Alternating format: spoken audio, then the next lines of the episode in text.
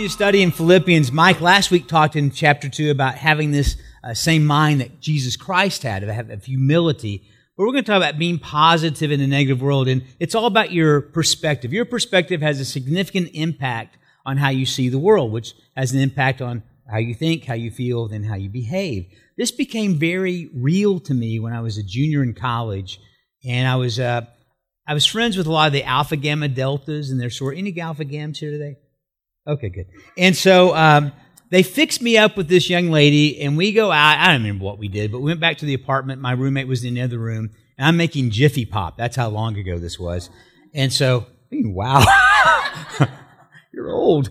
And so um, I'm making Jiffy Pop, and she's sitting on the couch. She's, know, Phil, I usually, I usually don't date guys like you. And I thought, she's probably right. I said Jiffy Pop. And um, she said, I usually date guys who are athletic and good looking.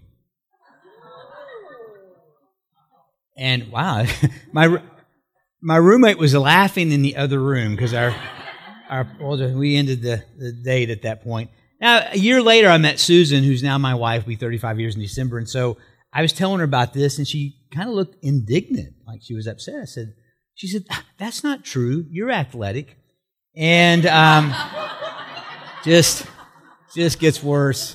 But um, your perspective has an impact. Now, if you have your app, you can actually look at the out, the outline that I'm going to be giving is on your app. If you don't have the app, there's a blank sheet of paper in your in your guide. You can look at that, and if you don't have either, then you're out of luck. So, Philippians chapter two, verses 14 through 18. Paul says this: Do everything without grumbling or arguing, so that you may be blameless and pure, children of God without fault in a warped and crooked generation then you will shine among them like stars in the sky as you firmly hold to the word of life. I like the message it talks about is that do everything with readiness and willingness and don't complain in this, uh, in this corrupt world.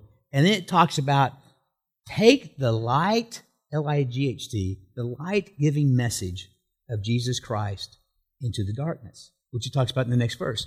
And then you'll be able to boast in the day of Christ. I did not turn labor in vain, but even as I'm being poured out like a drink, offering the sacrifice and service coming from you in faith, I am glad and rejoice with all of you, so that you too should be glad and rejoice with me.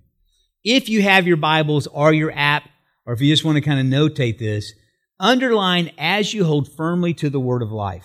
Uh, we're going to come back to that piece of this. So your perspective has a significant impact on what you say and what you do. What, how you see something impacts in how you feel, which is why, what is going to impact what you say about it and then what you do about it.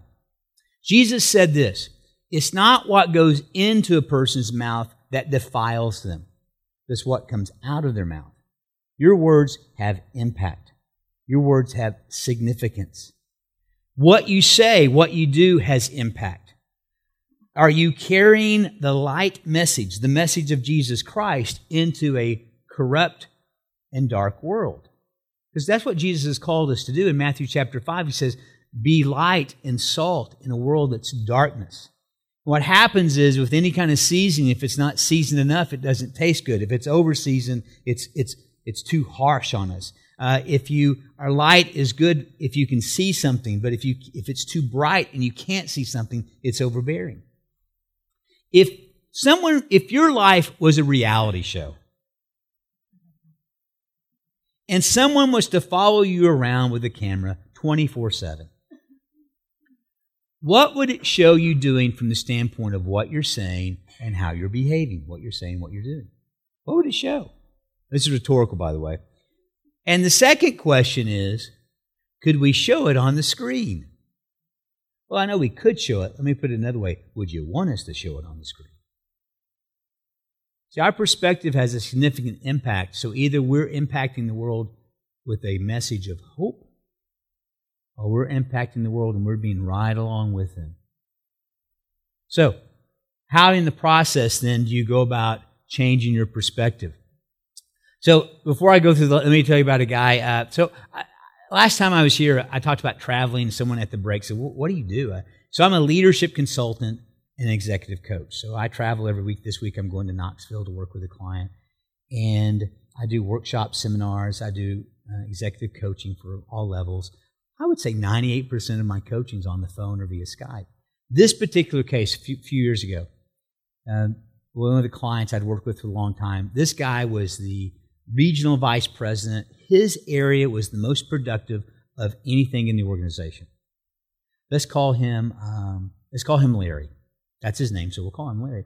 And so, um, so Larry was very productive, but his employee engagement scores were the lowest in the organization, and his turnover rate for his group was the highest in the organization for his region. So they did a 360 assessment on him, boss, peers, himself, employees, of what they thought about him.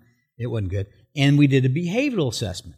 So I'm flying out to the East Coast and I re- review all that stuff. That night I got some information from Human Resource that they'd not shared with me. He'd had some complaints against him as well.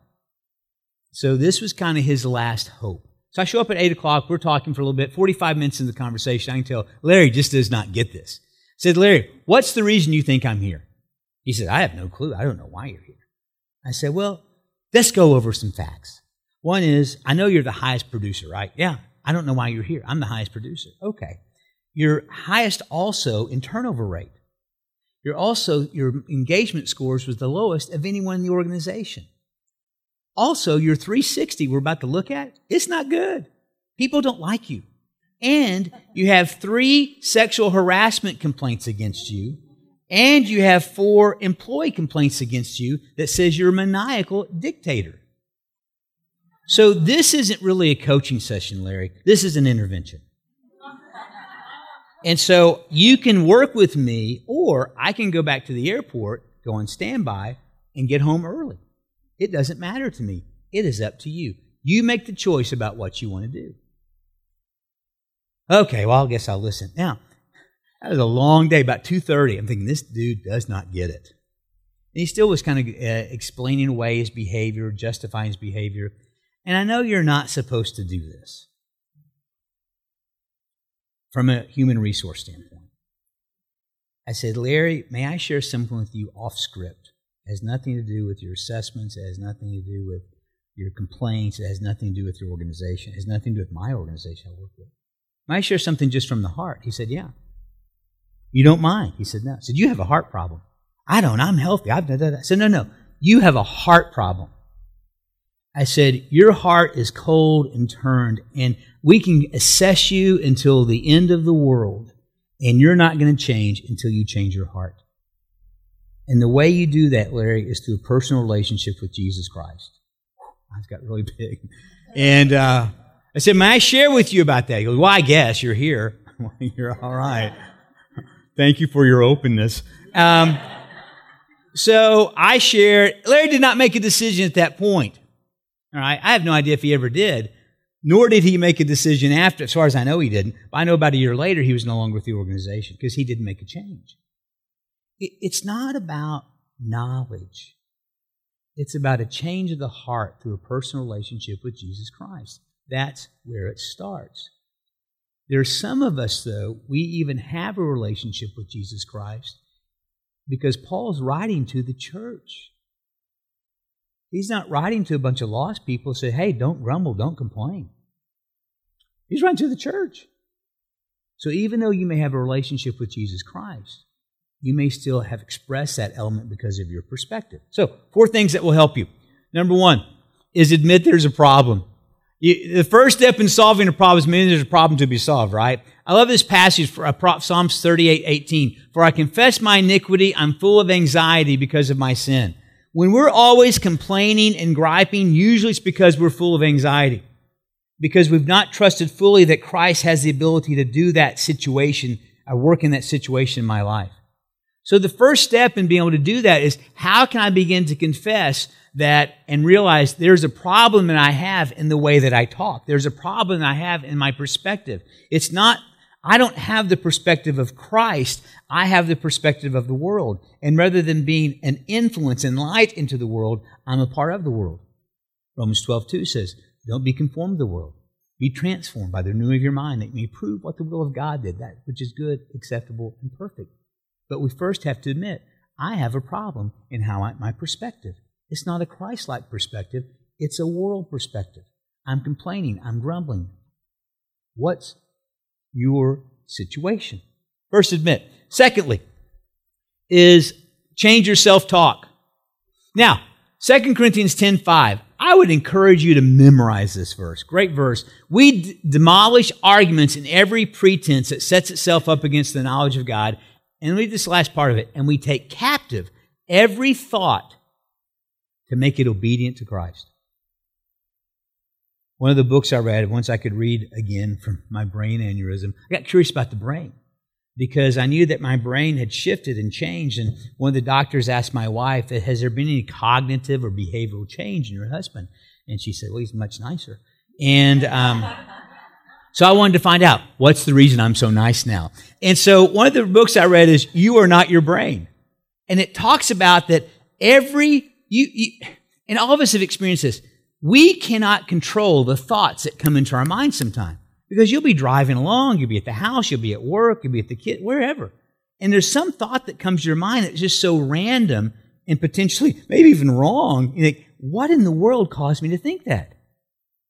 But what we can do is this we can't control what comes into our brain, but we can control what we do with our brain, with that thought in our brain. That's the taking captive. Every thought, make it obedient to Christ. One of the things I have my clients do, especially those that deal with issues around negativity, is I'll say, take a pad with you. Every negative thought you have, write it down. Everyone? Yeah. I was working with one high school kid, they, they, and he said, Everyone? He said, I'm going to need more pads. And um, I said, Well, that's okay. I have more. I can afford it. So just write it down, every thought. The reason why is what's the patterns that you're seeing? What's the patterns that you're thinking? Uh, the brain creates these little patterns for us. And we have these little triggers that cause us to think these different things. So it's not PMA, positive mental attitude. That's what I want to talk about. It's not looking in the mirror and saying, I'm good enough, I'm smart enough, and darn it, people like me. It's not that. It's changing the way you think by taking captive every thought you have and putting it into the obedience of Jesus Christ, of allowing Him to shift your thinking and how you see things. Third area, third thing we can do is watch your words. Ephesians 4 9 says, Do not let any wholesome talk come out of your mouths, but only what is helpful for building others up according to their needs. And this last phrase is pretty important that it may benefit those who listen. When I talk to do couples coaching, I always pull this verse out. What are the words that you're using with one another? Because words matter. Are you using words that build up? Or using words that tear down? Also, from the standpoint, especially whether you have children or not, when you're talking to other people at work, at home, it, it influences those who listen. It can either benefit them or it can be negativity toward them. When um, Susan and I first got married, we took some type of assessment. I like assessments, by the way. And so, and it scored us, we were 100% on everything. We were the perfect match, except for the way we raised our kids. That was, hey, my friend, Dr. Raymond McKinney says, you may have some problems around this. So we thought, ah, we'll be, we didn't, we didn't think about having kids. And then once we started having kids, we said, okay, we're having some problems. And so we decided we're not going to argue in front of our kids, but if we do, we're going to make up in front of them. So it would benefit them. And we don't use harsh words. I will be on your side. She will be on my side, which she always was, which was a benefit in the way we raised our kids. So one year, we were getting ready to go on a vacation. It's one we've saved up for years. We've saved up to go to Disney World. All three boys flew over to Disney World, stayed on property, and we got there a little early. And I'm walking with my two older boys. We're walking to the fitness center to work out. I said, Now, guys, you need to know something about this week. Uh, your mom and I will have an argument at some point. Why, Dad? Well, because vacations are very stressful. You have expectations about what should happen and they don't happen, and there's that tension between that, and so people fight. And so we will have, but when we fight, realize your mom and I still love each other. We're just having a disagreement about expectations or needs. I said, oh, okay. First day in the park. Now, my wife is a phenomenal planner. She's, I, I love the way she plans because I'm not good at it. And so she makes up for me and she helps me keep my life together, which I really appreciate. Like something happened to her. I wouldn't even know what medicine to take at this point. But um, she'd read the book I forgot what it was like everything to know about Disney, about this thick. So she knew that when we got, we, we stayed on property, we got in early. All right, turn left, and we turned left, and we got a, a, a past, fast pass to this one. Then we rode the thing, then we came back, rode the fast pass, got another fast pass. I mean, by noon, we driven, we had ridden every ride in that, that park, that particular park at Disney World. I was exhausted. And so I, I said something, I don't remember what I said, but it was wrong. And, um, we started getting into a little disagreement. And it was time for lunch, and so we were at lunch, and, and it was it was a movie theater thing. I don't know if it's even there anymore. And there were these seats, and and so the boys, two boys, sat there in the middle, and we're sitting in the back seat, and the waiter, well, I hope you guys don't like make out or anything back here. And my Susan said, I think we're fine. And so um, so we're still arguing, and the boys start laughing. That did not go well for me either.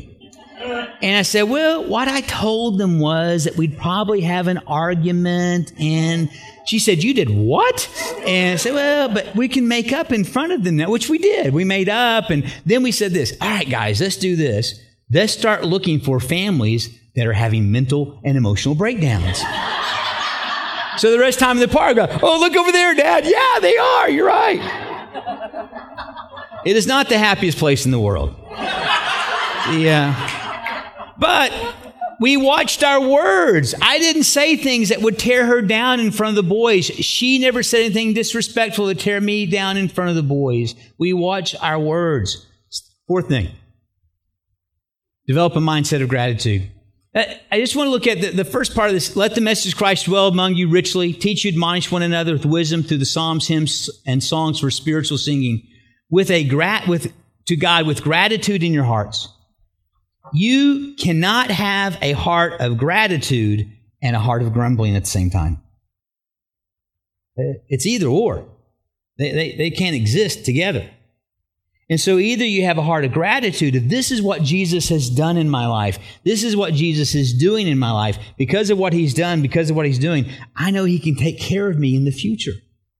So I'm going to trust him. I'm going to be grateful as opposed to grumbling and complaining. When I got out of the hospital, one of the first things I did that probably helped keep me from getting depressed was I would, every before I went to, I just thank God. I'd go to sleep thanking God for all the things He's done for me. I still do that. Why? Because I want to have a heart of gratitude. God has worked so many different things in my life. And I think about all the things of, being adopted into a family that was a Christian family that took care of me and loved me the best that they could, and finding a wife that she was the name of three people that were on a list and said, Get involved in this Christian organization. She was on that list. How God has connected so many different things. I can trust Him.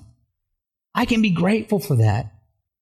I may be going through a difficult situation. James says this in James 1 Consider it all joy, my brethren, when you encounter various trials, knowing that the testing of your faith produces endurance.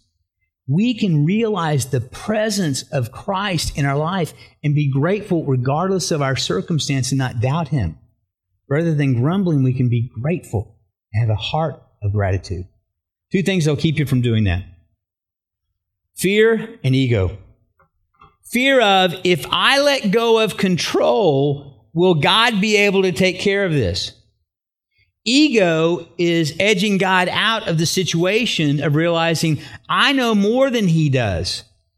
Most of you probably have a personal relationship with Jesus Christ. Yet, oftentimes, when it comes to situations of trusting him, we operate as atheists by the way we act fear, and ego drive that. Grumble, complain.